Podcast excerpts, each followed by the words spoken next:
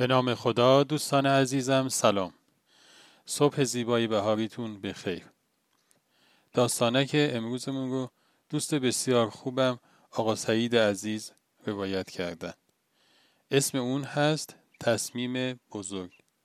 از شما دعوت می‌کنم که این داستانک رو بشنوید. اون تازه از مراسم تدفین برادرش برگشته بود که یه چیزی اون رو شکه کرد. تیتر یه روزنامه. اون روزنامه که آلفرد را به فرشته مرگ تشبیه کرده بود نوشته بود فردی که برای ایجاد راهی برای کشتن افراد بیشتر در زمان کوتاهی ثروتمند شده بود روز گذشته درگذشت. با خودش فکر کرد یعنی بعد از مرگم درباره من اینطور می نویسند و اینطور فکر می کنند؟ اشتباه روزنامه ها در چاپ خبر فوت آلفرد به جای برادرش یه اتفاق نادر بود. ولی همین اتفاق نادر باعث یه تلنگر جدی به اون شد.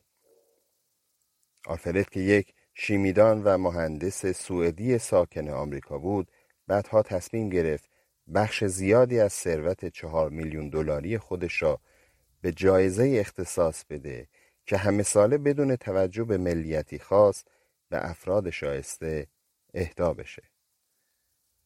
حالا دیگه آلفرد نوبل را علاوه بر مخترع دینامیت بیشتر به نام مبتکر جایزه صلح نوبل می‌شناسیم.